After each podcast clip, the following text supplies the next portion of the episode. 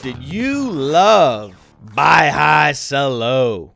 Based on the feedback we've received via email, on Twitter, contact the show, rotounderworld at gmail.com, or on Twitter at rotounderworld. Based on the feedback we've received, I can confidently say that the buy high, sell low segment we did on the last show was our most popular segment ever. Ever, ever, ever. And you want more. Yes, you want more buy highs, more sell lows. And I aim to please. We are here to deliver. Jay Ajayi, buy high. Yes. But you don't buy high on Jay Ajayi because he's a special running back talent. That's not what he is. You buy high on Jay Ajayi because he's running behind one of the best offensive lines in football. If you're seeking a running back running behind an elite run blocking offensive line, you're going to have to pay a lot to get DeMarco Murray, to get Ezekiel Elliott. Those players likely are not available in your league, but you may be able to acquire Jay Ajayi from someone who's doing it wrong in your league. Someone who is approaching the act of trading backwards. Someone who wants to sell high when you seek to buy high. That's why Jay Ajayi is a great target. But I keep hearing that I have it wrong with Jay Ajayi, that I like Jay Ajayi for the wrong reasons.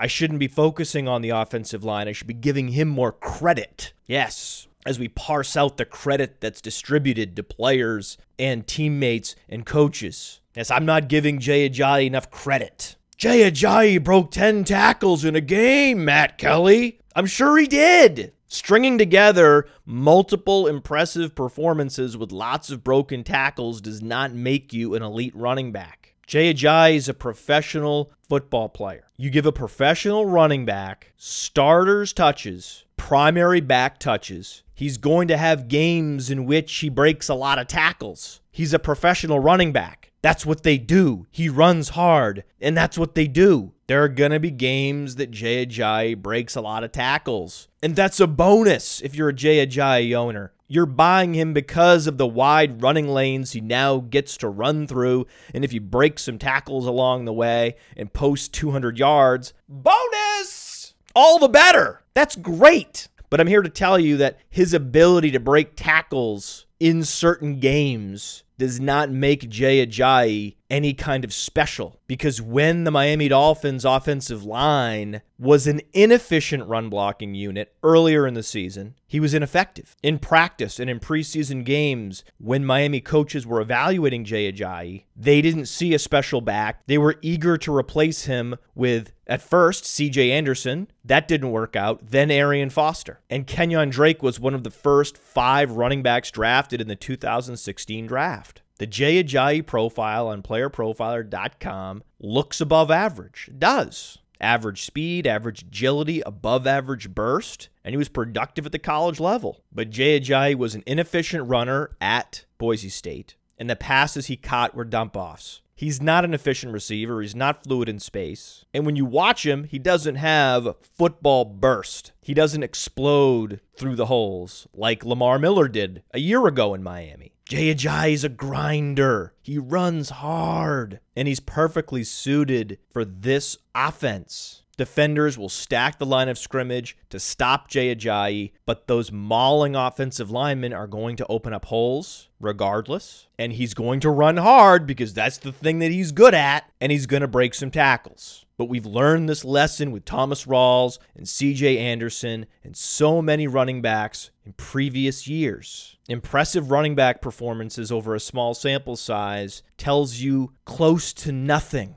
Look at some of these impressive running back performances that Matt Jones has posted 138 yards, six evaded tackles, and a touchdown. Week four against Cleveland, 135 yards and a touchdown against Philadelphia. That was just a couple weeks ago, and now the Washington coaches are telling you this is Rob Kelley's job, and Matt Jones might be inactive on game day. What happened? Those were impressive games. In week three, Matt Jones had eight evaded tackles. Wow. He runs hard. He looks impressive. It's the power back fallacy. The running backs that run to contact and overtly break tackles look better than they are because it creates a visceral experience watching a collision and watching your running back come out on the other side. The Ram who locked horns with a competitor won the collision, is standing on top of the mountain, that looks and feels impressive while you're watching it. But your eyes are lying to you if they're telling you those truck defenders laying on the ground after the broken tackles were left in the wake of a truly special running back, someone you should be investing in in all formats. That's wrong. That's the power back fallacy. In general, you should be staying away from the power backs unless they're running behind one of the league's most efficient run blocking offensive lines. And that's where Jay Ajayi is. Even if Ryan Tannehill is a below average starting quarterback in the NFL, it doesn't matter.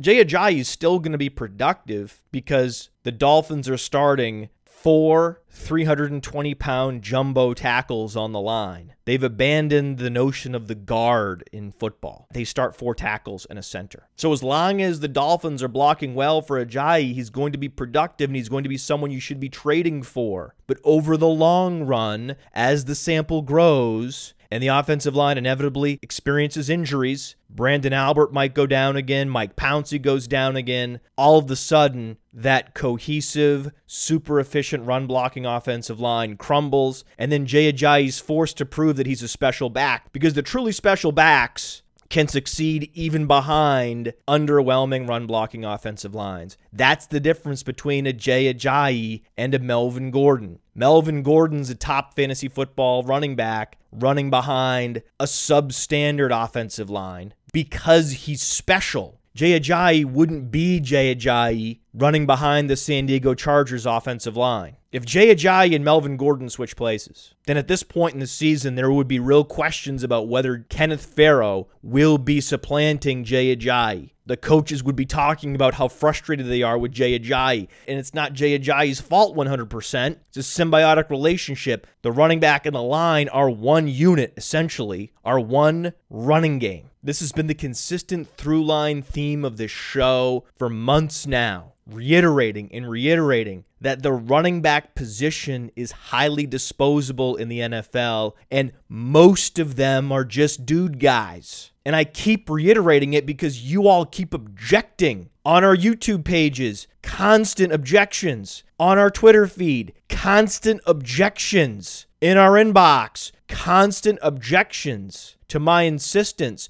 that the vast majority of the running backs that you will find in the NFL and that you end up starting in fantasy football are just dude guys. And you all keep citing these impressive stretches. Look at what CJ Anderson did in the second half of 2014. Wow, impressive. Back to back 200 yard performances with double digit evaded tackles for Jay Ajayi. Whoa! And the thing that's maddening to me is I'm not even saying these are bad players. In the case of CJ Anderson, I knew there was a better talent on the roster in Devontae Booker, so the advice was avoid CJ Anderson at his ADP. In the case of Jay Ajayi, there isn't a better running back on the roster. His situation has been improving, so you should be buying Jay Ajayi. Now there's an argument about how good Damien Williams is. Would Damien Williams be just as productive if given the same number of touches as Jay Ajayi? We're going to have Bruce Miller from No Halftime on the show. Bruce Miller is the co founder and the head of product at No Halftime. I very much enjoy talking to the entrepreneurs, and we'll ask him for his thoughts on the Miami backfield. But the criticism I'm receiving is beyond vexing because I've been saying buy high on Jay Ajayi. I haven't said sell Jay Ajayi. I haven't said Jay Ajayi sucks. I'm just saying that he's not measurably above replacement. You shouldn't be going out and trading for him in a dynasty league where you're making a long term commitment to the player. And you shouldn't be cheering for your favorite NFL team to go out and sign Jay Ajayi like the Texans overpaid for Lamar Miller. That's why I'm here to zoom out and provide a perspective that no one else is providing. A nuanced opinion about Jay Ajayi. He's a buy and redraft. He's a stay away in Dynasty because he's just a guy. Now, we mentioned Damien Williams. We'll talk to Bruce Miller about Damien Williams later.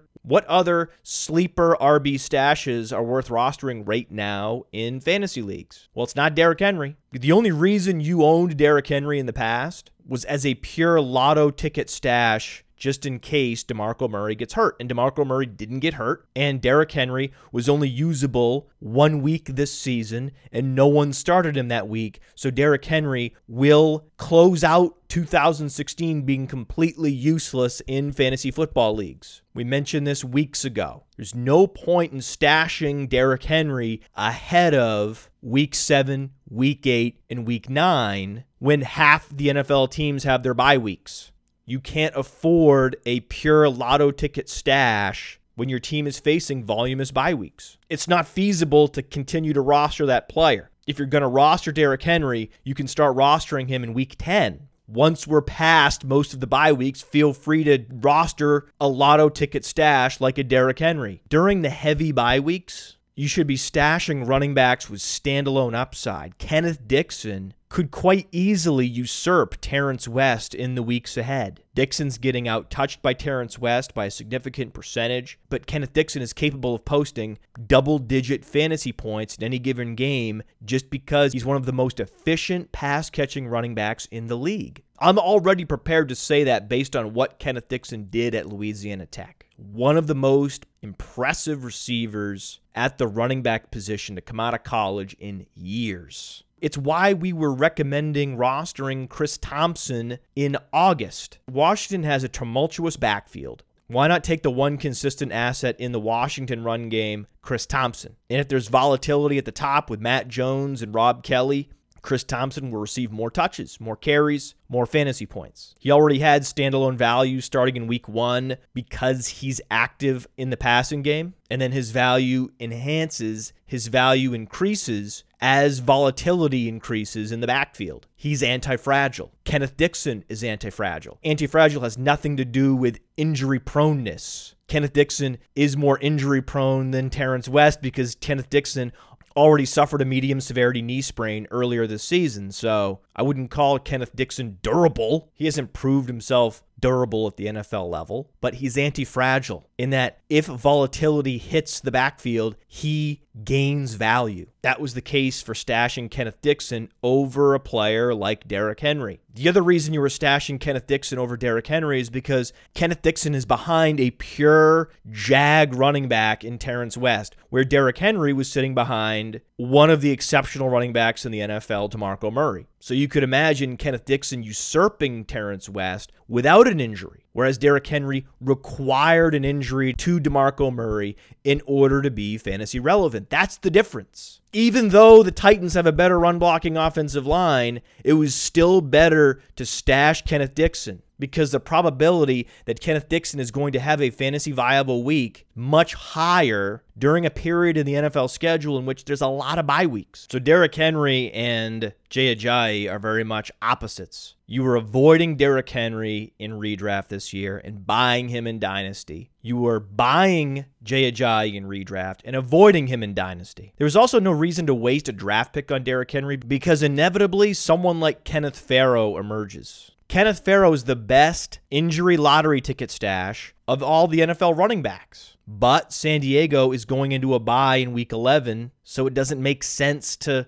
stash Kenneth Farrow at this moment either even though I like Kenneth Farrow's profile and I think he would be productive, 125.6, 81st percentile burst score, 1109, 77th percentile agility score. Kenneth Farrow at 5'9, 218 has incredible size adjusted agility, but you don't need to roster him with San Diego heading into a bye shortly. I know you're asking, why are you talking about all these players that aren't fantasy viable at this moment? Damien Williams, Derrick Henry, Kenneth Farrow, Fitzgerald Toussaint, because you tune in to Roto Underworld Radio to learn about players no one else is talking about. That's why we're here. That's why Player Profiler exists to illuminate the quality of players that most fantasy analysts are ignoring. DeAngelo Williams just underwent a knee scope, and Fitzgerald Toussaint is Le'Veon Bell's primary backup in Pittsburgh. That's what you want to roster. And Fitzgerald Toussaint has a 1069 agility score, 1069 agility score at 5'10, 205. That's exceptional size adjusted agility. He's not particularly big, but a 1069 agility score is mind blowing. Average speed, above average burst, well above average upper body strength. Fitzgerald Toussaint is relatively impressive. He's not special. He's not. But he's as impressive as Kenneth Farrow, and Kenneth Farrow would be productive in a Philip Rivers offense, and Fitzgerald Toussaint would be productive as a starting running back in a Ben Roethlisberger offense. What's the biggest difference maker in fantasy football? Touchdowns. When you're a starting running back on the Chargers or the Steelers, what are you going to get a lot of? Red zone touches. Red zone touches equate to touchdowns there's so much obsession with the name brand players and perceived talent at the running back position, and it's misguided. You should be surgically examining the depth charts, finding the running backs that are moving up the depth charts on teams with highly efficient run blocking offensive lines like the Miami Dolphins, or teams that visit the red zone often like the San Diego Chargers and the Pittsburgh Steelers. And fortunately, playerprofiler.com has the best depth charts tool in all of fantasy football. Go to playerprofiler.com forward slash depth dash charts. Many of you are unaware of this. Also, when you're on a player page, you can click on the team name under the player's name. And we are constantly updating the depth charts based on the team's published depth charts as well as weekly snap shares. I would put our depth charts up against anyone's depth charts. NFL.com, Roto World, anybody's. We're on it. So whenever I'm looking for the optimal lotto ticket stash running back, I go to the playerprofiler.com depth charts page. And behind DeAngelo Williams on the Pittsburgh Steelers running back depth chart, there you will find Fitzgerald Toussaint. By the way, are we making any more Fitzgeralds? Contact the show at Roto Underworld. Email us, rotounderworld at gmail.com. Fitzgeralds? Are there any babies being born with the name Fitzgerald anymore? I'm curious to know this. So you all asked for more buy highs and sell lows, and I gave you one. I gave you Jay Ajayi, and then off onto a tangent talking about players that I'm interested in because no one else is talking about them. So how do we bend it back to the proper theme on the show? We read a buzzard message. Buzzard tweets the show Is Christine Michael a sell low? Yes. Christine Michael is a sell low, just like Terrance West is a sell low, because there's a running back behind Christine Michael and behind Terrance West on the depth chart who's clearly more talented. Kenneth Dixon's a special talent, Terrance West is not. CJ Prosise on Seattle's a special talent, Christine Michael is not. Just because you have great workout metrics and Christine Michael has an upper percentile SPARQ-X score, looks like a super athlete according to the workout metrics, but on the field, not efficient. And beyond that, he's not a pass catcher. If you had to pick the one reason why Terrance West and Christine Michael are not special talents, because they're not effective out of the backfield in the passing game. That means a lot. Last week, Seattle had a 75 25 pass run ratio in the second half with a lead against the Buffalo Bills. Think about that. And who was on the field as the Seahawks were calling pass plays? It was CJ Prosise, not Christine Michael. Second half last week, CJ Prosise, 15 snaps. Christine Michael, 4. And every week, CJ Prosise's snap share has increased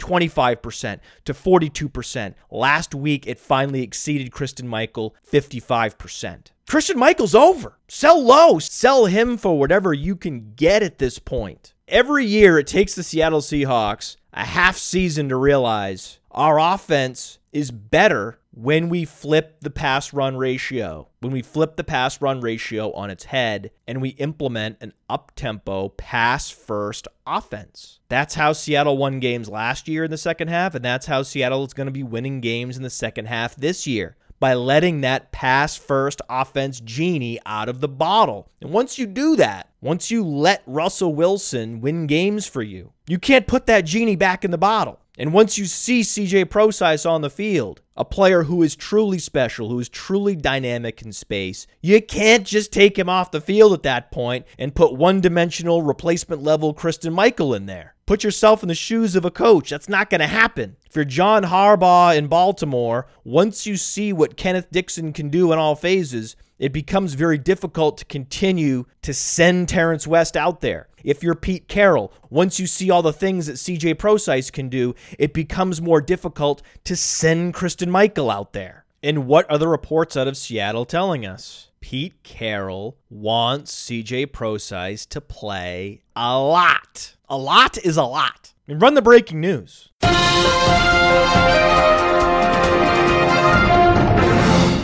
A lot is a lot. It's a lot. The Seahawks will give up on Christine Michael before the season is over, just like the Giants gave up on Andre Williams.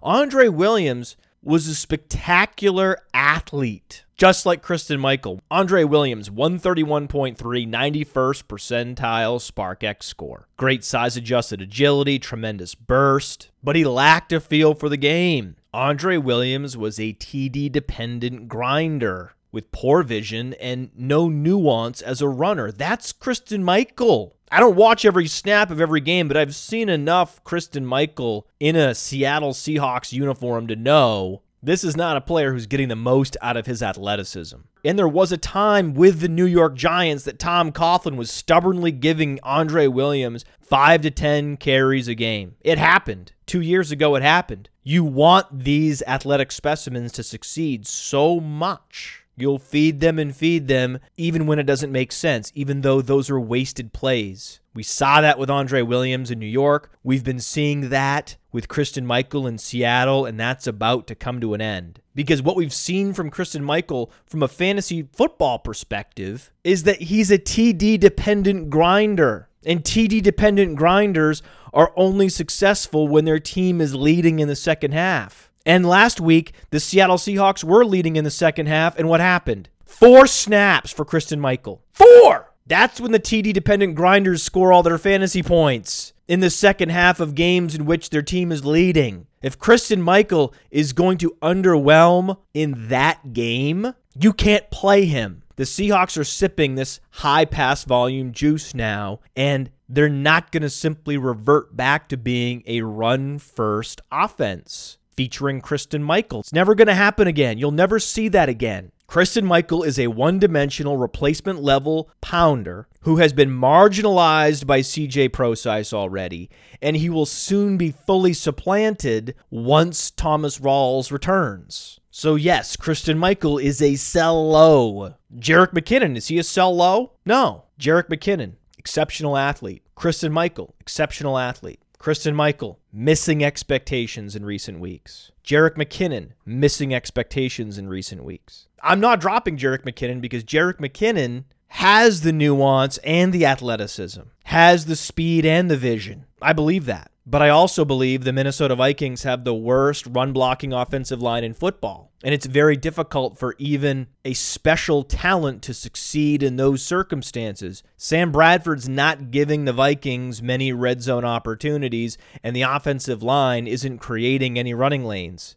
Jerick McKinnon is Todd Gurley North. These are special talents in the worst possible situations where every external force is working against them scoring fantasy points. But you hold on to Todd Gurley because he's special and the situation could improve. You hold on to Jerick McKinnon if you can because the situation could improve. And if it does, he becomes an RB1 in fantasy just like Todd Gurley would be an RB1 in fantasy if his situation improved. But if you have a number of players on bye and you need to stream someone and you're wondering, should I drop Jerick McKinnon to try to win my matchup this week? The answer is yes. In that case, you drop Jerick McKinnon. I'm finding other players to drop but I wouldn't hold it against you if you dropped Jerick McKinnon because his situation is untenable. It's a good thing we got that one Jerick McKinnon dance party in when we did. We had that one 18 point week early in the season and then nothing after that. Thank God we got that party in. That seemed like a long time ago. That seemed like a decade ago that we did a Jerick McKinnon dance party. Can you believe we got in a Jerick McKinnon dance party? It's unbelievable to me that that happened this year. It seems like so long ago. So long. Just a couple weeks ago, just a few weeks ago. I feel like that party happened when I was in middle school. I was wearing a Thrasher t shirt and jean shorts. Vans, sneakers. Yes, yes, yes. Matt Kelley, skater dude, middle schooler. Yes. Was that long ago. So to summarize, we're buying high on Jay Ajayi because we like his situation. We're dropping Derrick Henry. We're selling low on Christine Michael. We're selling low on Terrance West. We're buying high on Kenneth Dixon. We're buying high on CJ Prosise. And we're stashing Fitzgerald Toussaint even though they don't make Fitzgeralds anymore. So that was a long winded segment on running backs. Buy High, Sell Low is a fountain of podcast content. Woo! Good thing it's a one week only segment device. Woo! So now for wide receivers, we'll have to go rapid fire. Last show, I gave you Diggs. I gave you Michael Thomas. Buy high, buy high. But you want more. I know you want more. You don't just want running backs. You want to win the wide receiver position even more than you want to win the running back position because that's our job. Roto Underworld Radio is here to help you win the wide receiver position. And you want to buy high on Mike Evans because Mike Evans has a quarterback who will force the ball downfield, and Evans is by far and away his best option in the passing game. Jameis Winston's secondary option at the wide receiver position is Adam Humphries. You should also be buying high on Adam Humphries. Adam Humphries isn't expensive, but his value has increased. And conventional wisdom is when you have an asset whose value is increasing, sell, sell high, sell high. No, you want to buy those assets with the upward trajectory, and that's what Adam Humphries has. Adam Humphries, the last two weeks, 83% snap share, 100% snap share. Seven targets last week, five catches, 46 yards, and a touchdown. He's the secondary option for a team that will be passing a lot in the second half and faces New Orleans in week 14 and week 16. Mike Evans is going to finish as the number one wide receiver in fantasy football this year, as long as Ben Roethlisberger is not 100%. If Ben Roethlisberger gets right, Antonio Brown will surpass Mike Evans, but until that happens, we can assume Mike Evans is the best wide receiver in fantasy football. High average depth of target with a high pass volume, great matchups, and high scoring games. That's Mike Evans. That's Adam Humphries. Bye bye. You also want to buy Robert Woods because, like Mike Evans, Robert Woods is the entrenched number one option in the passing game. Robert Woods had a really challenging matchup last week against the Seattle Seahawks. Richard Sherman and company. Robert Woods, 13 targets, 10 receptions, 162 yards, 26.2 fantasy points against Richard Sherman and company. It's pretty good. That's what happens when you're the number one option. You receive double digit targets in games in which your team is playing from behind. So Robert Woods is now on an upward trajectory. More and more fantasy gamers are appreciating what Robert Woods can do, and still you should be buying. We talked about buying Jay Ajayi earlier. Does that mean as a team the Dolphins are turning the corner? Should we buy more Dolphins? No, you should be selling low on every Dolphin not named Jay Ajayi because all the Dolphins can do is steamroll opposing defenses with the run game. Just because the offensive line and Jay Ajayi are steamrolling defenders doesn't mean the passing game is going to get any better. It's not. A lot of people played a lot of Dolphins last week, thinking it was a great matchup for Ryan Tannehill, Jarvis Landry, DeVante Parker, and it was. Few teams give up as many fantasy points to opposing quarterbacks and wide receivers than the New York Jets, and yet Jarvis Landry, oh boy, three catches, 33 yards against the Jets secondary. The Jets secondary does not have a cornerback in the top 50 on the playerprofiler.com cornerback coverage ratings. You always want your quarterbacks and wide receivers to face the New York Jets unless they're Dolphins. Sell low on the Dolphins. Get what you can for Jarvis Landry. There's a video on YouTube where I explained why Kenny Stills has more tactical value than Jarvis Landry. Because as a field stretcher, completions to Kenny Stills are more impactful, and his presence on the field is a boon for the other receivers in the passing game. Not so with Jarvis Landry. Jarvis Landry's presence is not helping any of his teammates. And when the Dolphins couldn't run block, Jarvis Landry was an important asset because he became an extension of the run game when there were no holes for Lamar Miller last year and there were no running lanes for Jay Ajayi earlier in the season, the Dolphins would call quick hitters to Jarvis Landry. Jarvis Landry became an extension of the run game, and Jarvis Landry looks like a running back. When you watch Jarvis Landry play, he looks more like Charles Sims than he does Odell Beckham Jr. But now Miami has an efficient run game. They no longer need Jarvis Landry to operate as an extension of the run game. Jarvis Landry's utility for that offense has been diminished. Sell low on Jarvis Landry, buy high on Jamison Crowder. Because Washington has not figured out how to run the ball, Miami has. Jamison Crowder is also an extension of the run game, but now DeSean Jackson will likely not play in week 10. and Jamison Crowder's target share is going to increase to new heights. Jamison Crowder's target share is already approaching 20%. By the end of the season, I wouldn't be surprised to see Jamison Crowder's target share at 25%. He's averaged over 10 targets per game the last two games and over 100 yards in both week 7 and week 8. Jamison Crowder became the number one wide receiver on Washington, and no one noticed. Well, no one but me, because I'm acquiring Jamison Crowder in all formats. Redraft, certainly, but especially Dynasty. Jamison Crowder is only 23 years old. He's the number one wide receiver for a pass oriented offense, and he's 23 years old. He's also one of the more efficient wide receivers in the National Football League, plus 18.3 production premium. That's top 15 plus 24.6 target premium.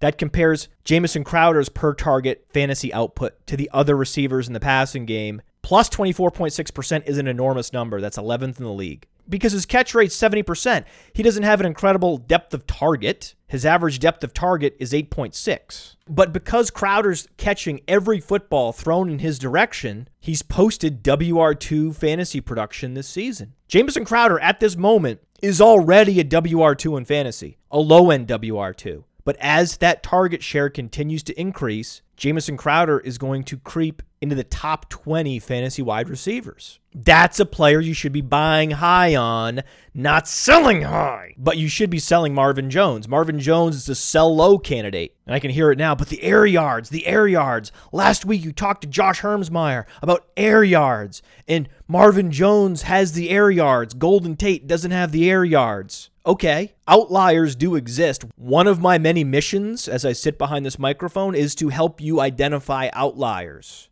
Beware of them, take advantage of them. Golden Tate is an air yards outlier. Golden Tate is one of the few wide receivers who's super productive while being near the bottom of the league in air yards. So Golden Tate is an air yards outlier. Marvin Jones has outscored Golden Tate by less than 20 fantasy points total this season. In the last few weeks, Golden Tate's production has dwarfed Marvin Jones. Why? Golden Tate was playing through a significant ankle injury earlier in the season. And if you're a YAC monster, if you're a wide receiver who relies on yards after the catch, you need to break the defender's ankles, and you can't do that when your own ankle isn't working properly. But now that Golden Tate's ankles are working properly, what's he doing? He's breaking a lot of tackles. He's running more downfield routes. He's doing it all as he did in 2014 when Calvin Johnson missed multiple games. Golden Tate is back to being Golden Tate, the one true air yards outlier in the NFL. And if Golden Tate has supplanted Marvin Jones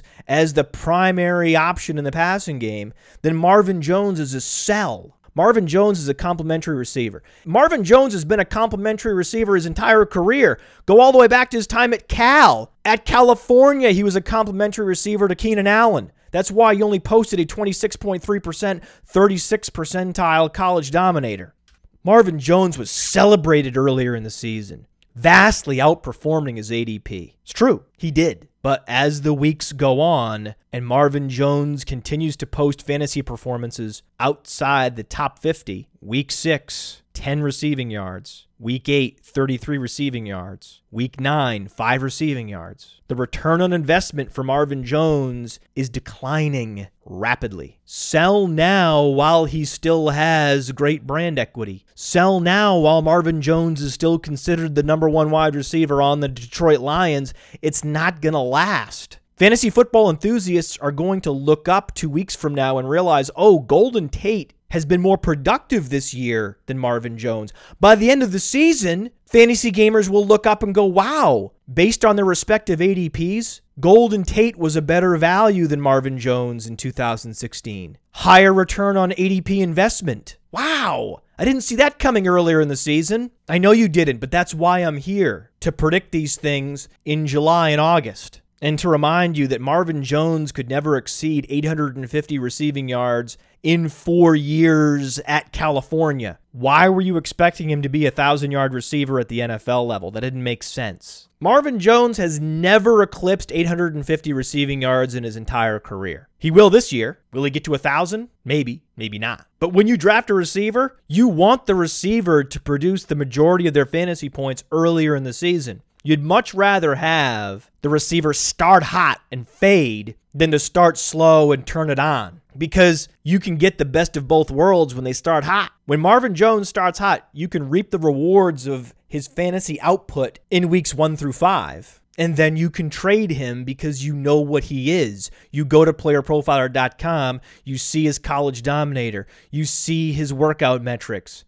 You look at his resume and you go back through time eight years and see, oh, this has never been a primary receiving option at Cal and Cincinnati. This is a complementary receiver. The collegiate metrics, the workout metrics, the NFL opportunity, productivity, and efficiency metrics on playerprofiler.com told the full story of Marvin Jones over the summer. By late August, Marvin Jones was being drafted in the fifth round of fantasy leagues, and that was fair. He was properly priced once all those fantasy articles talking about how Marvin Jones was the best value in fantasy were published. The market corrected accurately on Marvin Jones throughout the summer. And those of you that ran off to the extremes after four weeks saying Marvin Jones is a WR1 in fantasy were zooming in, you weren't zooming out. You were obsessed with the small sample and fooled by randomness. Tyrell Williams, on the other hand, has not slowed down. Tyrell Williams is a buy high. He's bigger than Marvin Jones, a better college dominator, and better college yards per reception than Marvin Jones. And his workout metrics are better than Marvin Jones across the board 40 time burst score, agility score, catch radius, all in the 70th percentile or above. Tyrell Williams is strikingly similar to Cameron Meredith. They're both buy highs right now. Now, Cameron Meredith isn't a buy high in redraft because his value cratered. Cameron Meredith is actually a buy low. There are buy lows out there. Certainly, there are some players who I believe will exceed expectations as the season goes on. Golden Tate was a buy low earlier in the season. Cameron Meredith is a buy low now. Tyrell Williams and Cameron Meredith are both starters on teams that will be throwing the ball a lot in the second half. Tyrell Williams is more valuable than Cameron Meredith because Tyrell Williams' quarterback is Philip Rivers. Cameron Meredith's quarterback is Jay Cutler. Cameron Meredith is competing with Alshon Jeffery for targets. Tyrell Williams is competing with Travis Benjamin. And now Travis Benjamin isn't practicing. He's been playing through a PCL injury, practicing on a limited basis in previous weeks, but now he's not practicing at all. That tells you that he may have suffered a setback with that PCL injury. Travis Benjamin is unlikely to play this week. And if Travis Benjamin is unlikely to play this week, you have to play Tyrell Williams in all formats. Start him in every redraft and dynasty league and get him in your DFS lineups in both cash games and GPPs. Cameron Meredith is absolutely a GPP play this week because the Bears are going to Tampa Bay, and Tampa Bay is one of the friendliest pass defenses for opposing wide receivers. The highest owned wide receiver this week is going to be Alshon Jeffery. If you're looking to stay away from the highest owned wide receiver in GPPs, our lineup optimizer, playerprofiler.com forward slash optimal dash lineup, the DFS lineup genius, will not include Alshon Jeffery in any of its GPP suggested lineups for DraftKings and FanDuel because of his high ownership. He'll be over 30% owned. So he'll be a stay away for us because there's a lot of options at the wide receiver position, including Cameron Meredith. Cameron Meredith is a buy low in redraft and a buy high in dynasty because Cameron Meredith had no value earlier in the season. And now we know Cameron Meredith can be an efficient wide receiver when given opportunity. Dynasty leaguers recognize this, and savvy dynasty leaguers have been trying to acquire Cameron Meredith for the last five weeks. Buy high in dynasty. But think about Cameron Meredith's situation. Alshon Jeffery is going to be gone next year. Jay Cutler will be gone. So it's possible that the Chicago Bears upgrade their quarterback and there will be less competition for targets for Cameron Meredith. That's the best of both worlds. He'll be competing with Kevin White for targets. Advantage Cameron Meredith. Cameron Meredith is a far superior wide receiver talent to the historically overdrafted and overrated Kevin White. The Bears are going to draft a quarterback, but they also might bring in a veteran. They might sign, I don't know, Tony Romo, for example. Imagine the Bears with Tony Romo and Cameron Meredith in the number one wide receiver chair. That's why Cameron Meredith is a buy in Dynasty. Cameron Meredith is a sneaky buy in redraft, Dynasty, DFS, and even sneakier buy both this week in DFS and for the rest of the season in redraft leagues, Dontrelle Inman. If Travis Benjamin doesn't play, then Dontrelle Inman and Tyrell Williams are your starting wide receivers. The Miami Dolphins have been stout against the run in recent weeks. They have Ndamukong Suh. It makes sense. You beat Miami with an efficient pass game, not a run game. So Philip Rivers will be completing a lot of passes this week to Antonio Gates, Tyrell Williams, and Dontrelle Inman. Look at Dontrelle Inman's recent game log. Six targets, seven targets, nine targets. Upward opportunity trajectory for Dontrelle Inman. Earlier in the season, he had an 11 target game. Why is that? Because no wide receiver has run more routes for the San Diego Chargers than Dontrelle Inman this year. Why hasn't Dontrelle Inman performed better? Well, in week seven, he was facing Desmond Trufant. And before week seven and after week seven, do you know who the Chargers played? The Denver Broncos. The San Diego Chargers are an AFC West team that no longer has to face the Denver Broncos. They've already run through the Denver Broncos gauntlet. San Diego Chargers skill position players are riding their bike with no hands chest pointed to the sky, arms extended, basking in the sun with the wind blowing back their hair. That's how it feels to own San Diego Chargers skill position players. They have the best possible schedule moving forward, particularly those assets in the passing game. Philip Rivers has the best schedule for any fantasy quarterback and easily the best fantasy football playoff schedule. You want to get your hands on Philip Rivers. You want to be trading for Philip Rivers now, not tomorrow, now. You should have already traded for Philip Rivers by now, based on his fantasy football playoff schedule. And you should be buying high on Tyrell Williams and buying high on Dontrelle Inman. We talked about this at the beginning of the season. Dontrelle Inman replaced Keenan Allen in the lineup. Dontrelle Inman is their starting flanker running the Keenan Allen route tree. He looks like Keenan Allen. He's 6'3, 205 with a 1066 agility score. That's 97th percentile. Dontrelle Inman is an exceptional route runner with incredible short area agility and lateral quickness. Those are the positive attributes on the Keenan Allen scouting report. And this week, Dontrelle Inman is only $3,400 on DraftKings, an incredible value. He's both a cash game play and a GPP play because Dontrelle Inman has incredible upside in that offense playing Miami. Look at what he did in week four against New Orleans seven catches, 120 yards, and a touchdown. Dontrelle Inman is capable of returning more than 5x value. If you go to the playerprofiler.com DFS lineup genius, you will see Dontrelle Inman in both cash games and GPPs. Here's a cash game lineup I'm particularly fond of this week because this is one of the few weeks in which you can get away with playing two expensive running backs on DraftKings. It usually doesn't make sense to play two expensive running backs on DraftKings, a PPR format, because there's at least one free square running back available, a backup running back thrust into a starting role. But I'm struggling to find a reliable free square running back this week. And we should ask Bruce Elliott from No Halftime if he sees any free square running backs on the slate this week. Maybe Peyton Barber, but only if Doug Martin doesn't play.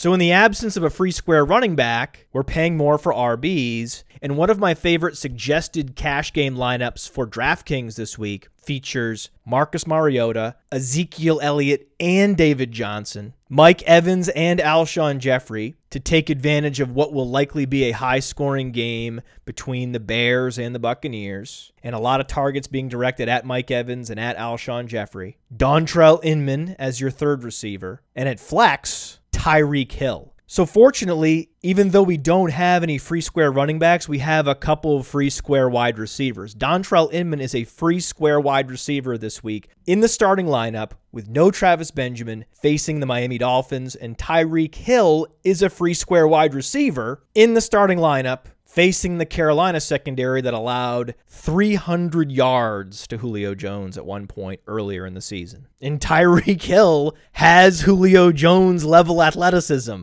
122.5, 90th percentile SPARQx score for Tyreek Hill. Tyreek the Freak. He's small, 5'8, 185, but he runs a 4'3, 440. That's a 97.1 height adjusted speed score. It's impressive if a 5'8 player has a height adjusted speed score above the 50th percentile. Think about that. 94th percentile burst score, well above average agility, So when you have a great vertical and you have great lateral quickness, your catch radius expands. So even a 5'8 player can have a 1021 85th percentile agility score on playerprofiler.com. Tyreek Hill was not a college mega producer. He wasn't dominant at the college level, but if you're thrust into a starting role with that kind of athleticism, that's what a free square looks like. And we rounded out that DraftKings lineup playing Virgil Green at tight end, starting tight end facing New Orleans, That'll be the most implied points the Denver Broncos get all season. And then the Jaguars, a sneaky defense play at home against Brock Osweiler. So, personally, that's my favorite suggested cash game lineup because it includes three buy high wide receivers in Mike Evans, Tyreek Hill, and Dontrelle Inman, and a buy low receiver in Alshon Jeffery. We mentioned earlier that Cameron Meredith was a buy high in Dynasty. Is Jeff Janis a sell low in Dynasty? No. And yes, I saw the ball clank off his face mask. I saw it. He dropped a pass, everyone. He did. Jeff Janis dropped a pass. Looking back the last few seasons, the NFL leader in drops is Brandon Marshall. Amari Cooper was near the top of the NFL in drops in, in 2015. And Jeff Janis is going to drop some deep passes because deep passes are harder to convert than short passes. Higher degree of difficulty the farther you go downfield. And if Jeff Janis is going to operate downfield, he's not going to convert some of those passes. But we've seen plenty of deep balls be converted by Jeff Janis in the playoffs with the game on the line. So when you call him Janis Droplin, I'm not laughing. Janis Droplin, not funny. I'm not dropping Janis Droplin. I mean, I'm not dropping Jeff Janis. In Dynasty.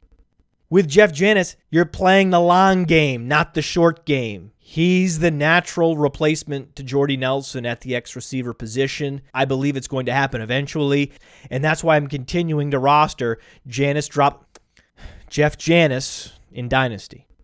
At the tight end position, Rob Gronkowski is a buy high right now. He's Tom Brady's number one wide receiver. He can't do anything wrong at this point. In Dynasty, I'm selling Rob Gronkowski because I don't think that Rob Gronkowski can continue to party off the field like he's been doing and maintain his performance on the field. It's not possible. But in the shorter term, in redraft, Rob Gronkowski is a buy high. Because even when he does act out, it's funny. It doesn't matter how oafish it is. We will find Rob Gronkowski humorous. Travis Kelce threw a towel at a referee and was ejected. That happened last week. That was humorous. Martellus Bennett throws a towel at a referee. Not only is he ejected, he's suspended.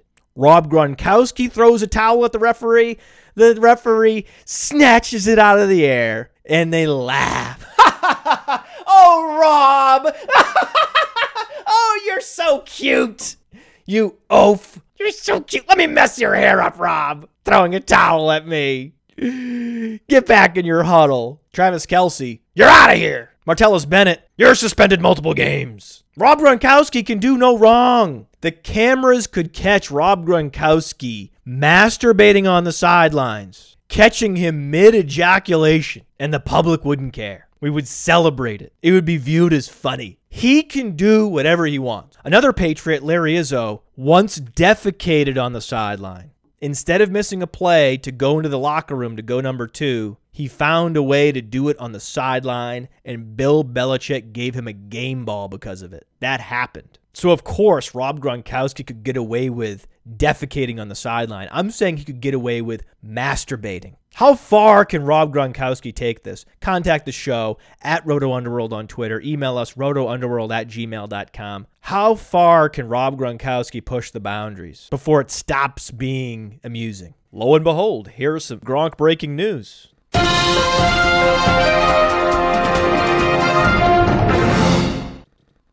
Rob Gronkowski sodomized an opposing tight end. And I hope it wasn't Zach Ertz.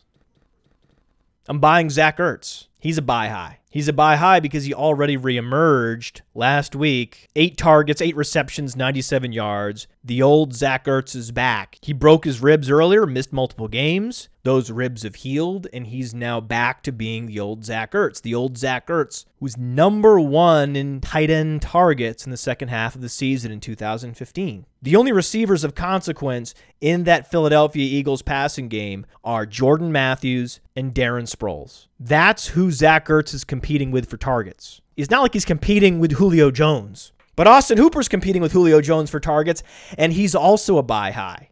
I buy players after they break out. That's what buy high means. We talked about it on a previous show. Austin Hooper, average or above workout metrics across the board, including fantastic size adjusted agility. And you could argue after Julio Jones, he's the second most dangerous receiver in that passing game. He's clearly better than Jacob Tamme. Jacob Tamme is an aging, below replacement level tight end. Austin Hooper is a young, dynamic player. He's already 22nd in the league in air yards, and he's only started one game. 9.8 air yards per target near the top of the league. He's catching balls downfield and scoring touchdowns. And when he catches balls near the line of scrimmage, he's breaking tackles. His 75 yards after the catch is also top 30. So if you're already in the top 30 in key metrics, including fantasy points per game, and you've only started once, arrow's pointing up.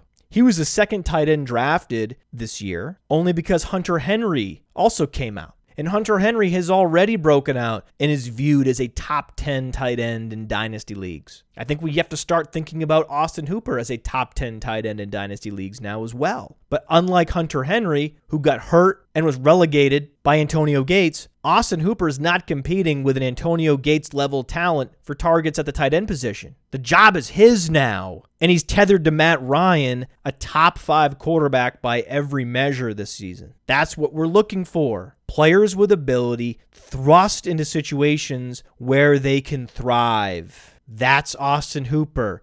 That's what a buy high looks like. And as I mentioned, we're going to talk to Bruce Elliott about buying high and selling low and He's one of the key people responsible for no halftime. Go to playerprofiler.com, go to any player page, and you'll see play Austin Hooper on no halftime, play Rob Gronkowski on no halftime. Click on the icon, download the app, and get started. I love no halftime because it allows me to send individual player challenges to my friends. Single player, Julio Jones, over under 20 fantasy points. Or one of my favorites, who's going to have a better game this week? Demaryius Thomas at New Orleans or Emmanuel Sanders at New Orleans? Most people would say Demaryius Thomas. I'm saying Emmanuel Sanders. That's the perfect case study for no halftime. If you like a player more than consensus, stake your claim to that player. And if you're lower on a player than most, like Marvin Jones, stake your claim to that player. You can make a lot of money on no halftime by just sending challenges like Emmanuel Sanders versus Marvin Jones. I'll take Emmanuel Sanders. You want to take Marvin Jones? Good. The challenge is on.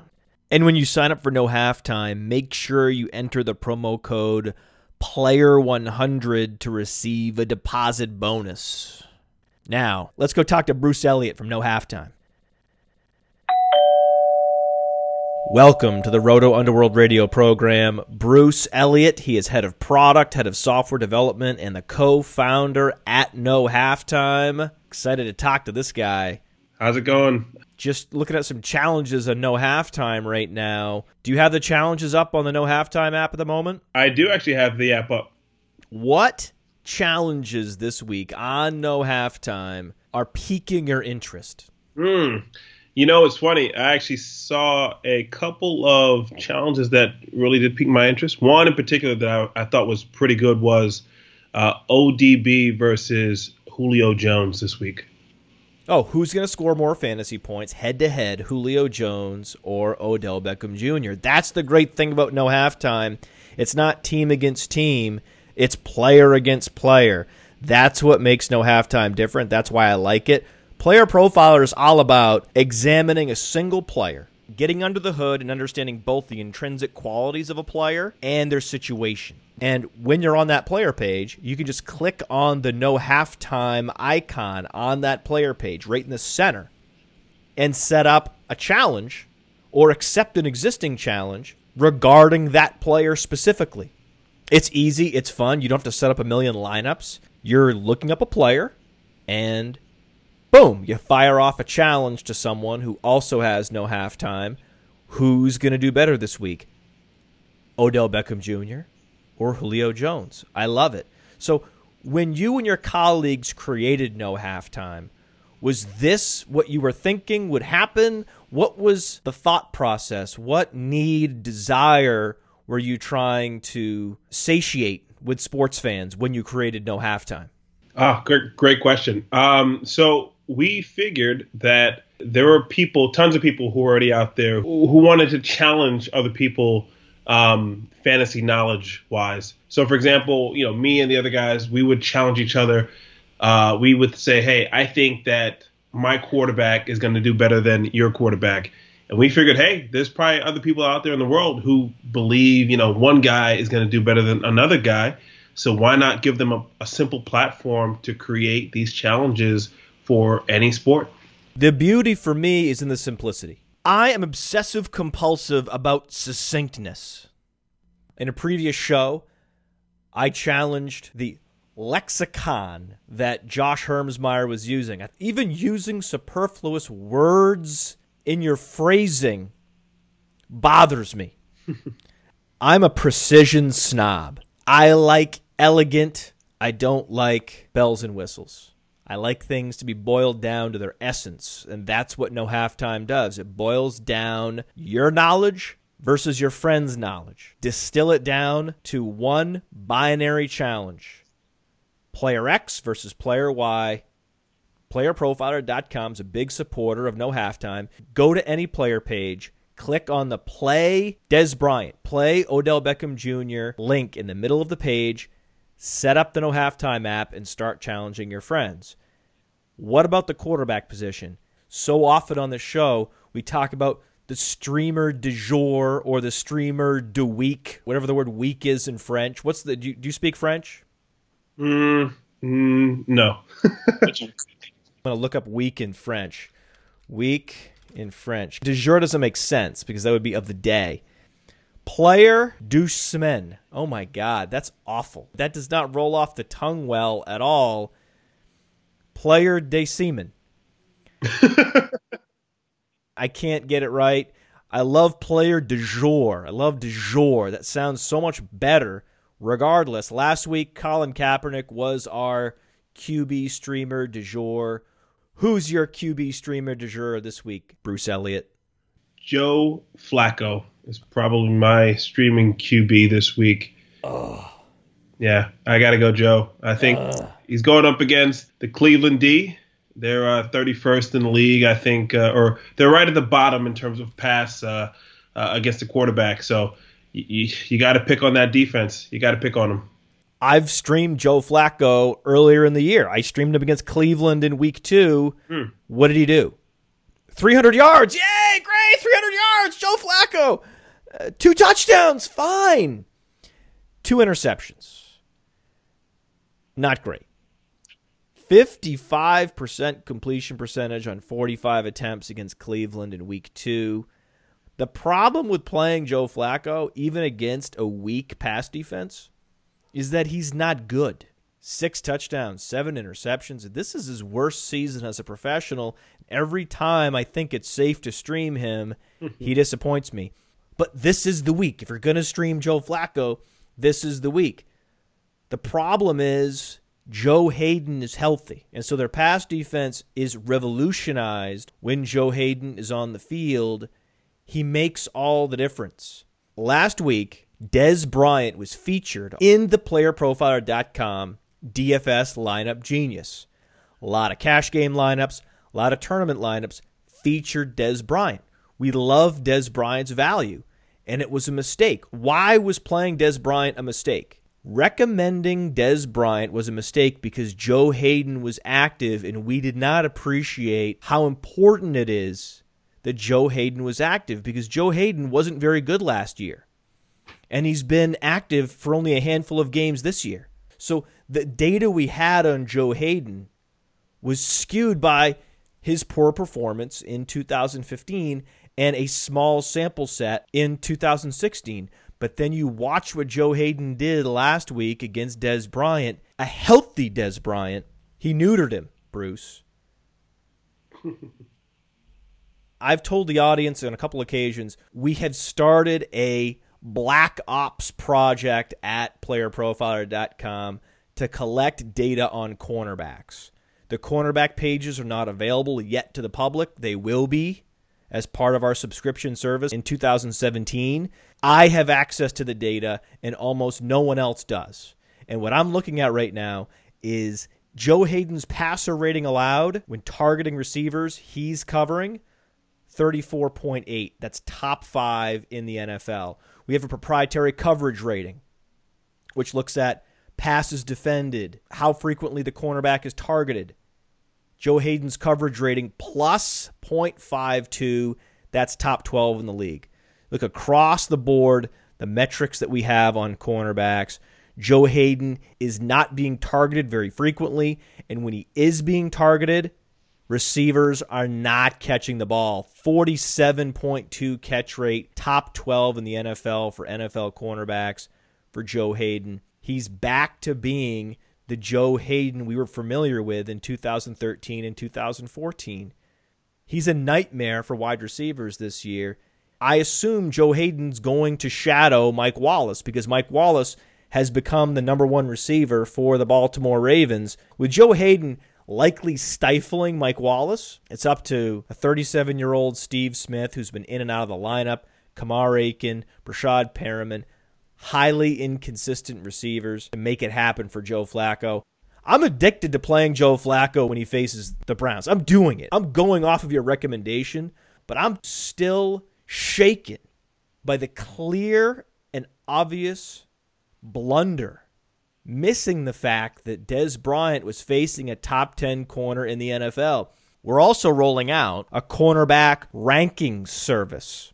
We examine all the metrics on cornerbacks and we stack rank all of them. That's going to be available in 2017. Joe Haden is showing up at number six. What's the rule of thumb we've talked about all season? You don't play wide receivers when they're matched up against top 10 corners. You don't play wide receivers when they're matched up against top 10 corners. Last week, Dez Bryant was matched up against a top 10 corner, and we completely blew it. Back to you, Bruce. Just kidding. So we're playing Joe Flacco. We're not playing Mike Wallace, but targets will likely be funneled Steve Smith's way. Mm-hmm. So that's interesting. Looking at the running back position, is there a free square running back that you see this week? A running back who's going to be thrust into a starting role, who's going to be inexpensive on daily fantasy platforms, and a sneaky challenge on no halftime where you could get away with challenging a name brand running back against an unknown running back who may be thrust into a starting role this week and steal a contest against one of your friends on no halftime. Do you have one of those free squares for us, Bruce? There's a few that kind of come to mind. Paul Perkins of the New York Giants. Uh, I like Paul. I think uh, he's uh, he's stealing. He's going to be stealing snaps away from Jennings moving forward. I think uh, he's being utilized more in the pass game every single game, and he's just more efficient with the carries that he's getting so far. So so I think Paul Perkins could be could start to uh, could have a good week. Do you know what's interesting about Paul Perkins? When you look at Paul Perkins' stature, mm-hmm. his workout metrics, and his college resume, the totality of the metrics, no player is closer to the 50th percentile in more metrics mm. than Paul Perkins. Height, weight, college dominator, college yards per carry, college target share, 40 time, speed score, burst score, bench press, all right about average. I mean, he is the definition of the average running back, but guess what? That's okay when the running backs you're competing for touches with are Rashad Jennings, Orleans Darkwa, and Bobby Rainey. These are not special running backs. And if you're the young running back with juice, you're the one that's going to get carries. And if you're getting carries in the backfield with Eli Manning at quarterback, there's going to be opportunities to catch the ball in space and make plays. The team scores points. You get red zone carries. We saw last week one of the reasons why Mark Ingram had one of the highest scoring weeks in fantasy was because he caught a pass out of the backfield in the red zone and took it in for a touchdown. That's what Paul Perkins is capable of doing. True indeed. True indeed. I like Peyton Barber this week. Peyton Barber is as close to a free square as you're going to find. Doug Martin is practicing, but Doug Martin hasn't played since week two. I believe if Doug Martin plays, it will be in a limited capacity. They're going to ease him in, less than 10 carries, and Peyton Barber will receive the majority of the running back touches for the Tampa Bay Buccaneers this week. He's also not a special player. 98.4 speed score for Peyton Barber average. 11.21 agility score, average. 20 bench reps, 50th percentile, average. SPARQx score, 112.1, 48th percentile, average. He's an average guy. The only difference is he's big. So Peyton Barber will receive a lot of between the tackles carries, and if the Buccaneers are leading, he's going to have a big week he could break some tackles, a couple long runs, break through for 100 yards and a touchdown. That's very much in Peyton Barber's range of outcomes this week. At the wide receiver position, who's that week winner for you this week? That wide receiver with the highest ceiling? I got to go uh, ODB. I think uh, mm. He had two, the two touchdowns last week. Eli starting to play a little bit better. Um, he had a chance for three touchdowns last week, and uh, he just missed it. Uh, I think this week against Cincinnati, I think he goes off for two two TDs and uh, over 100 yards. I got a sneaky one for you. Okay. Emmanuel Sanders. Mm. I love Emmanuel Sanders. Emmanuel Sanders is the true number one wide receiver on the Denver Broncos. It's no longer Demaryius Thomas. It's absolutely Emmanuel Sanders over the last three years, Emmanuel Sanders' efficiency has dwarfed Demaryius Thomas. And over the last 16 games, going back to 2015, Emmanuel Sanders has also out targeted Demaryius Thomas. So the Broncos coaches, the Broncos quarterbacks have figured out the best way to win games is to try to get the ball in Emmanuel Sanders' hands. Beyond his stunning good looks, Emmanuel Sanders has incredible upside because he is one of the more athletic wide receivers in the NFL. Even though his quarterback is Trevor Siemian, if he gets his hands on the ball, he can score a touchdown. He runs a 4.4 140 and across the board 130.2 burst score, 1074 agility score. He's one of the most athletic receivers in the playerprofiler.com database. And he already has a multi touchdown game on his resume this season. Week three against Cincinnati, nine receptions, 117 yards, and two touchdowns. If there's going to be a team that's going to score points against the Denver Broncos and force them to throw the ball throughout the second half, it's going to be the New Orleans Saints at home in the Superdome. Even last week, the Chargers forced the Denver Broncos to throw the ball in the second half. Now, Trevor Siemian didn't connect with Emmanuel Sanders for any big gains, but it's very possible this could be a sneaky high scoring game with Emmanuel Sanders and Demaryius Thomas both receiving 10 plus targets.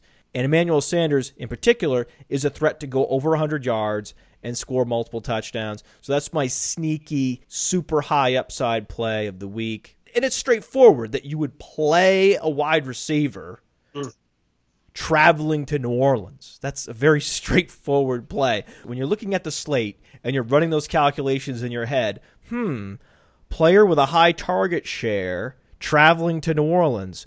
That makes a lot of sense. I'm going to go ahead and play him. Thank you very much.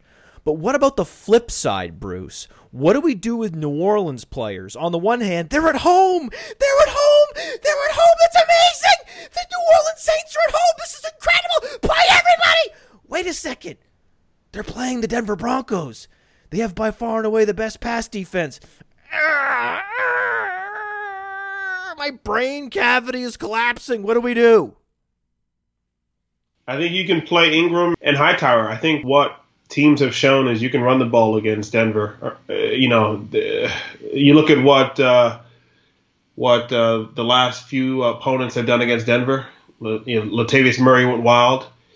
Um, and um, yeah, I mean, I, I think you can run the ball against them and not be afraid. This isn't the same Broncos team from last year. I think they're susceptible to the run. Uh, you're not going to pass against them, so just uh, just keep running the ball, run it as, as much as you can, and uh, so I would start the New Orleans running backs, but I would temper expectations for Drew Brees and those receivers. Amari Cooper was okay last week. Six receptions, 56 yards, 75% catch rate. Not bad. Seth Roberts contributed what Seth Roberts typically contributes three receptions, 32 yards. It was really Michael Crabtree that was taken away last week. The problem with the Denver Broncos is even when cornerbacks go down, like Aqib Talib, their backups are better than most teams' starters on the defensive side of the football. And that was the case with Bradley Roby. Bradley Roby would be a starter on most teams. He's the number four cornerback on the Denver Broncos. That's why their defense is so good because not only elite players on the top, but also depth below them. But when you have Drew Brees playing in those dome conditions, it cancels out a lot of what the defense can do, and the health of Aqib Talib matters a lot. If Aqib Talib does not play, then I am going to feel free to play Michael Thomas and Willie Snead specifically. My feeling is that Chris Harris will shadow Brandin Cooks. I don't know that for a fact. We don't know what's going to happen. The way the New Orleans Saints use Brandin Cooks as they move him all around the field so even if Chris Harris typically shadows receivers on the right side of the field or typically shadows receivers on the left side of the field, doesn't matter. You can't predict where Brandin Cooks is going to line up. If I'm a defensive coordinator, because Chris Harris is smaller and quicker, I think they would assign him to Brandin Cooks. So Brandin Cooks is a stay away for me this week. But I might still play Michael Thomas because Michael Thomas is a WR1 in fantasy. Michael Thomas is the best rookie skill position player after Ezekiel Elliott. It goes Ezekiel Elliott, Michael Thomas. That's how good he's been this year. He's exceeded all expectations. He's been by far and away the most productive and consistent wide receiver on the New Orleans Saints. No other wide receiver has more fantasy relevant weeks on his 2016 game log than Michael Thomas does. Not Willie Snead, not Brandin Cooks. Aqib Talib is the number one cornerback on the playerprofiler.com super secret cornerback ratings that no one else can see but me. And I bring this up because this is one of those areas where we diverge from Pro Football Focus. I strongly disagree with a handful of the Pro Football Focus cornerback ratings. One of my strong disagreements from last week was seeing AJ Bouye rated ahead of Aqib Talib. Because by most of the measures that we use, Aqib Talib is clearly the best cornerback in the NFL in 2016 it's not AJ Bouye. The differential between our final cornerback rating for Aqib Talib versus AJ Bouye was a wide disparity. And yet on Pro Football Focus, they were reversed. They had AJ Bouye 1, Aqib Talib 2. That's not right. Aqib Talib is the best cornerback in the National Football League because he's so effective at shutting down whoever he's matched up against. He can match up with Willie Snead. He can snuff out Michael Thomas. Aqib Talib is 6'1, 202. He's one of the bigger cornerbacks in the league, one of the more athletic cornerbacks in the league. His height adjusted speed score 106.9, 90th percentile, 1018 catch radius, that's 85th percentile. If he's playing, you cannot touch Michael Thomas. But if he's not, Michael Thomas could be the sneaky of the sneaky, super low owned players that does a lot better than people think just because we've been conditioned to see the Denver Broncos on the slate and avoid them. You look at the Denver Broncos and you avoid them. You see players playing the Denver Broncos and you avoid them. Broncos run away. Broncos can't play. Broncos stay away. With Michael Thomas, it depends. 16.8 fantasy points per game this year, Bruce. 10 plus fantasy points per game every week. Michael Thomas doesn't know what it's like to play a game in the NFL where he scores less than 10 fantasy points. His entire career, all he's known are double digit fantasy point performances. That's Michael Thomas. So you better bring Aqib Talib with you, Denver, if you want to get me off of Michael Thomas this week. Yeah.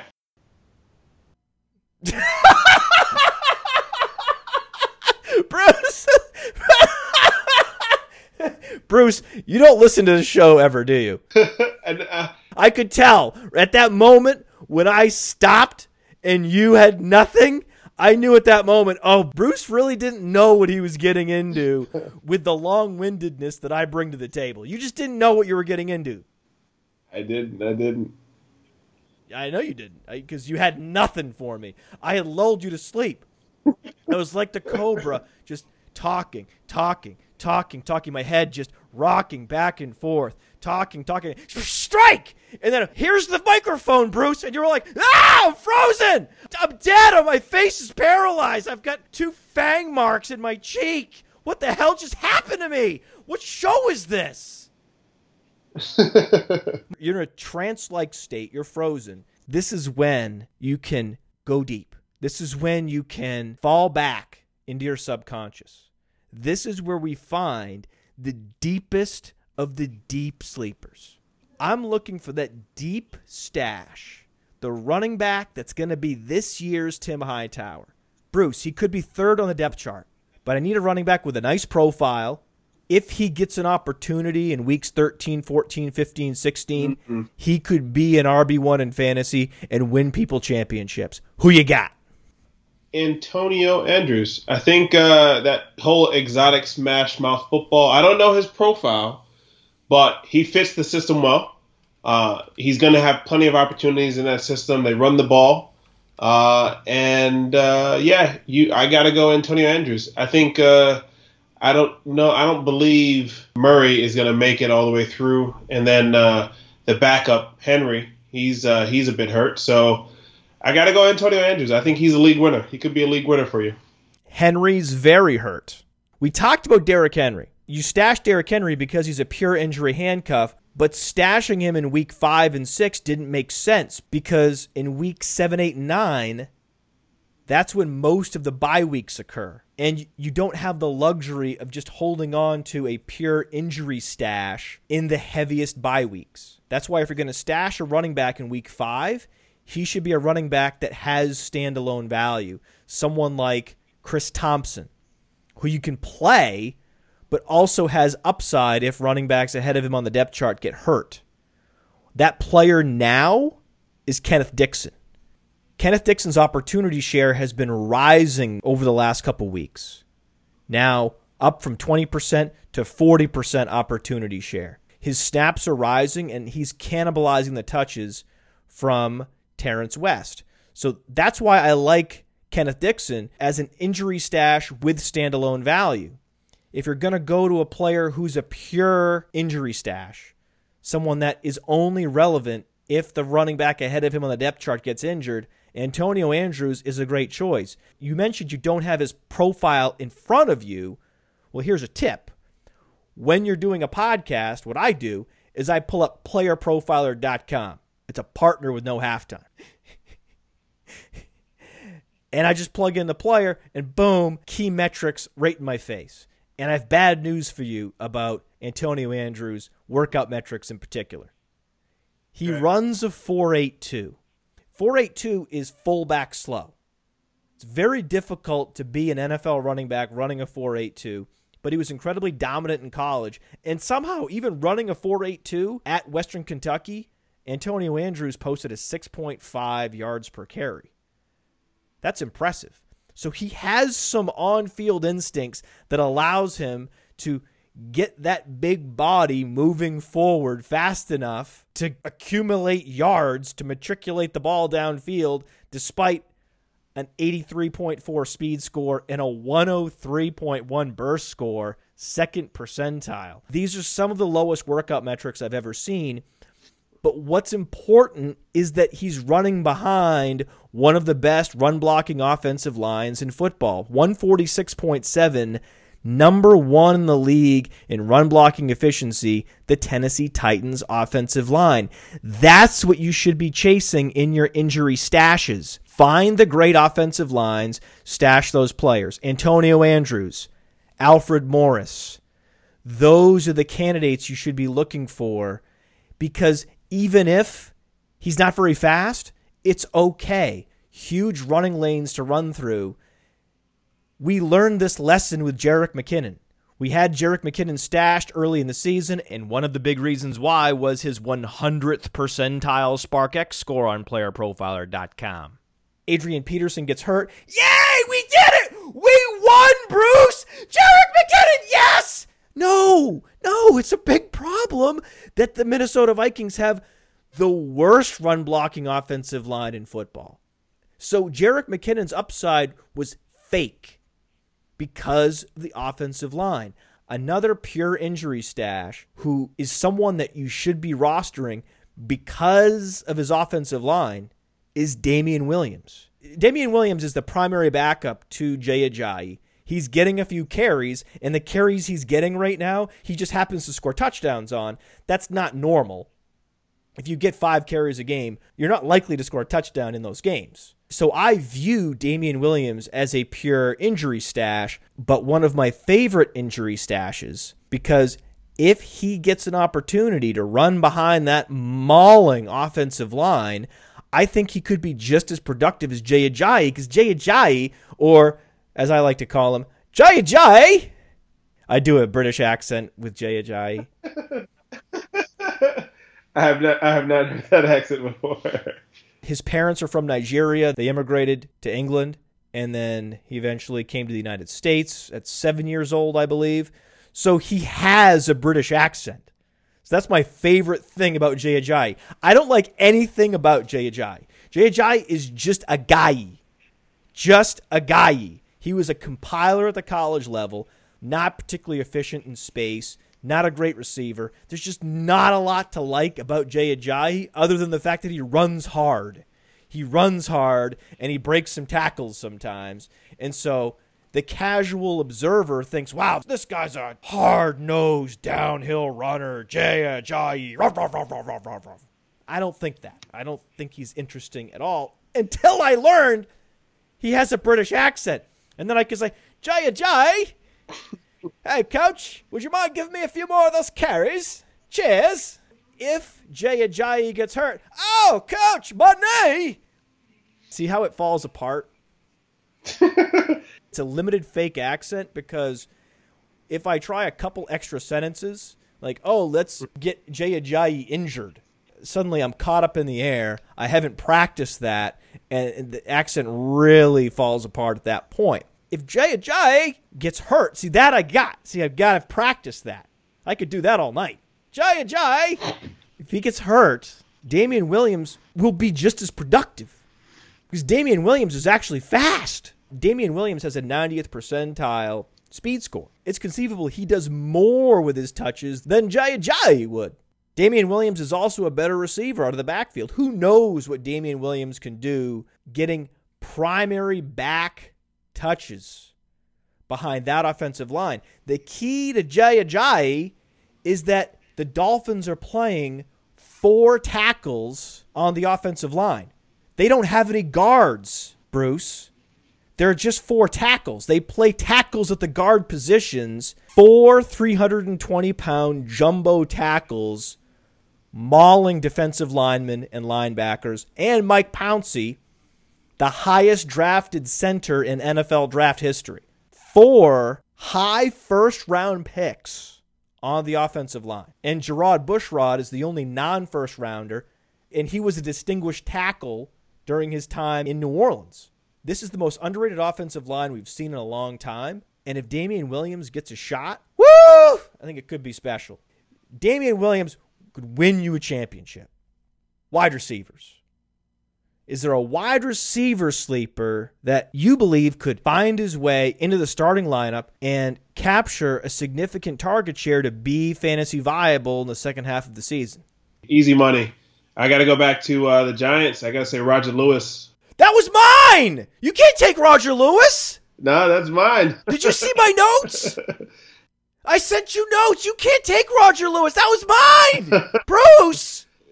Did, did, wait, did you send that one over in the notes? I don't know. I, I didn't think I saw that one. At 10:43 a.m., is there a super under the radar wide receiver you are monitoring? That's the question. Mm-hmm. That's how I phrased it in the notes.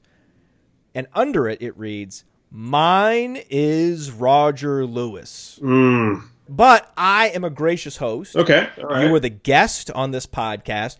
You, sir, yes. may have Roger Lewis. All right. Roger Lewis. Roger Lewis sounds British as well. Could be. Roger Lewis sounds like he would be a part of the aristocracy. Madam, may I introduce to you the distinguished Roger Lewis? I, I, I got to go Roger Lewis. I think uh, the Giants run uh, tons of three wide receiver sets. Uh, Victor Cruz is uh, banged up on that uh, reconstructed knee he has there, and uh, You can't keep saying guys are banged up when they're full blown out. Victor Cruz is on the shelf, Bruce. It's time for Roger Lewis. it is. Yeah, no, no, you're right. You're right. You can put Cruz on the shelf for a little bit, and I think uh, teams already know uh, what ODB is, so they're gonna they're already gonna shadow him, uh, put the top corner on, and shadow him. So there's gonna be plenty of opportunities for uh, Roger Lewis, and then I think Eli is gonna start to come on over the next few weeks, and uh, I gotta say Roger Lewis. All Roger Lewis does is make plays. Every time I watch a New York Giants highlight clip, if it's not Odell Beckham Jr., it's Roger Lewis. Roger Lewis already has two touchdowns, and he's only played on 11% of the snaps. 10.2 yards per target, 20.3 yards per reception. He's a big play receiver, and he was a big play receiver at Bowling Green. In the top five in college football last year in yards from scrimmage for wide receivers. And you think, wow, this guy, he must be this athletic specimen. He's not. He's comparable to Robert Woods. Runs a 4.57, 90.9 height adjusted speed score. That's 35th percentile. Burst score and agility score below the 20th percentile. But do you know who he reminds me of? Who's he running of? Willie Snead. Really? Hmm. He's Willie Snead 2.0. Willie Snead played in the same conference in college as Roger Lewis. Willie Snead was at Ball State, Roger Lewis at Bowling Green. All Willie Snead's workout metrics below the 20th percentile. Not a special athlete, but understands the nuances of the wide receiver position. Understands how to take advantage of the creases and crevices on a football field get leverage on defenders, and make plays at the catch point. That's what Willie Snead's good at, and that's what Roger Lewis is good at. I would not be surprised if by the end of the season in the final few weeks, Roger Lewis's target share exceeds Sterling Shepard's. Really? Wow. Wow. Well, you know what I did there? I did that rhetorical trick where I said I wouldn't be surprised, Yeah. but I didn't actually say that would happen. Yeah. Yeah. That's just a, that's just a trick that I do. Okay. That's a rhetorical trick. now I have to find an alternative. Hit me. Thankfully, I am a wealth of knowledge, particularly with under the radar sleeper wide receivers. I have an infinite supply of sleeper wide receivers at my disposal, Bruce Elliott. My guy is Michael Campanaro. Hmm. Earlier in the season, we had Kevin Cole on the show. Kevin Cole from RotoViz and myself are massive Michael Campanaro fans, as if there's a such thing. I know there's not a such thing. He's Michael Campanaro. I get it. But I mentioned that Michael Campanaro would be relevant this season. I didn't say I wouldn't be surprised. I said that would definitely happen. And what just happened this week? If you're paying attention to the transactions, the Baltimore Ravens activated Michael Campanaro from injured reserve. He's on the active roster, Bruce. He's technically their number five wide receiver. But it's not going to be hard for him to supplant Kamar Aiken. All of a sudden, he's their number four wide receiver, And then he only has to move past Breshad Perriman, who has yet to have a fantasy relevant week. That's not necessarily a challenge. And on that show this summer, I told you the signal I would use when it's time to pick up Michael Campanaro. I placed a small device, a bug like robot, in the ear of every Roto Underworld radio listener, and I would communicate to you through that device when it was time to pick up Michael Campanaro. And the signal that you will hear when it is time to pick up Michael Campanaro on your redraft teams, not dynasty, redraft, is as follows. Campanaro, Campanaro, Campanaro, Campanaro, Campanaro. It's like a little bug voice, like a little bug robot. Do you hear that, Bruce? I, do hear it, and uh, Campanaro. I, am gonna I'm gonna check my waiver wires to see if I can find this guy. Don't pick him up yet. I'm just telling you what the signal is. Ah. But if you're walking down the street, if you're texting your friend, if you're setting up a challenge on no halftime, if you're giving a presentation at work, and you start to hear the sound and you don't know where the hell it's coming from. Campanaro. Campanaro. That's when it's time. It's not time yet. It's still only week 10. But in a couple weeks, Steve Smith and Breshad Perriman could collide in the middle of the field. Breshad Perriman could tear the last ligament he has left in his knee, and Steve Smith could blow out the other Achilles. That could happen in one play. Then all of a sudden, all Michael Campanaro has to do is be better than Kamar Aiken to become a starting wide receiver in the NFL. Michael Campanaro's best comparable player on playerprofiler.com is Julian Edelman, and it's a close comparison. Michael Campanaro is essentially an exact replica of Julian Edelman. It's difficult to find a wide receiver that's a closer comparison than Michael Campanaro is to Julian Edelman. And if he's healthy and he gets an opportunity, he's going to be a volume slot receiver in this league. But not yet. Not yet. You will get the signal, Bruce. Campanaro. Campanaro. Campanaro.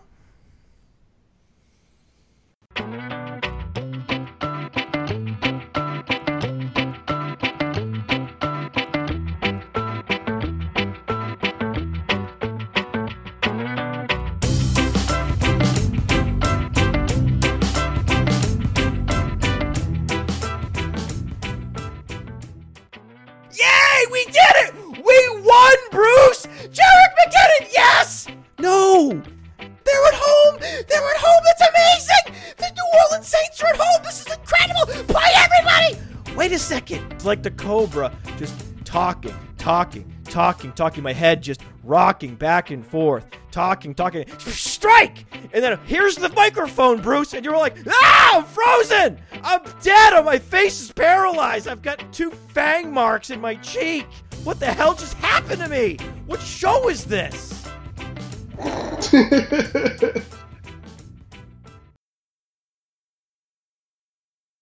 Campanaro.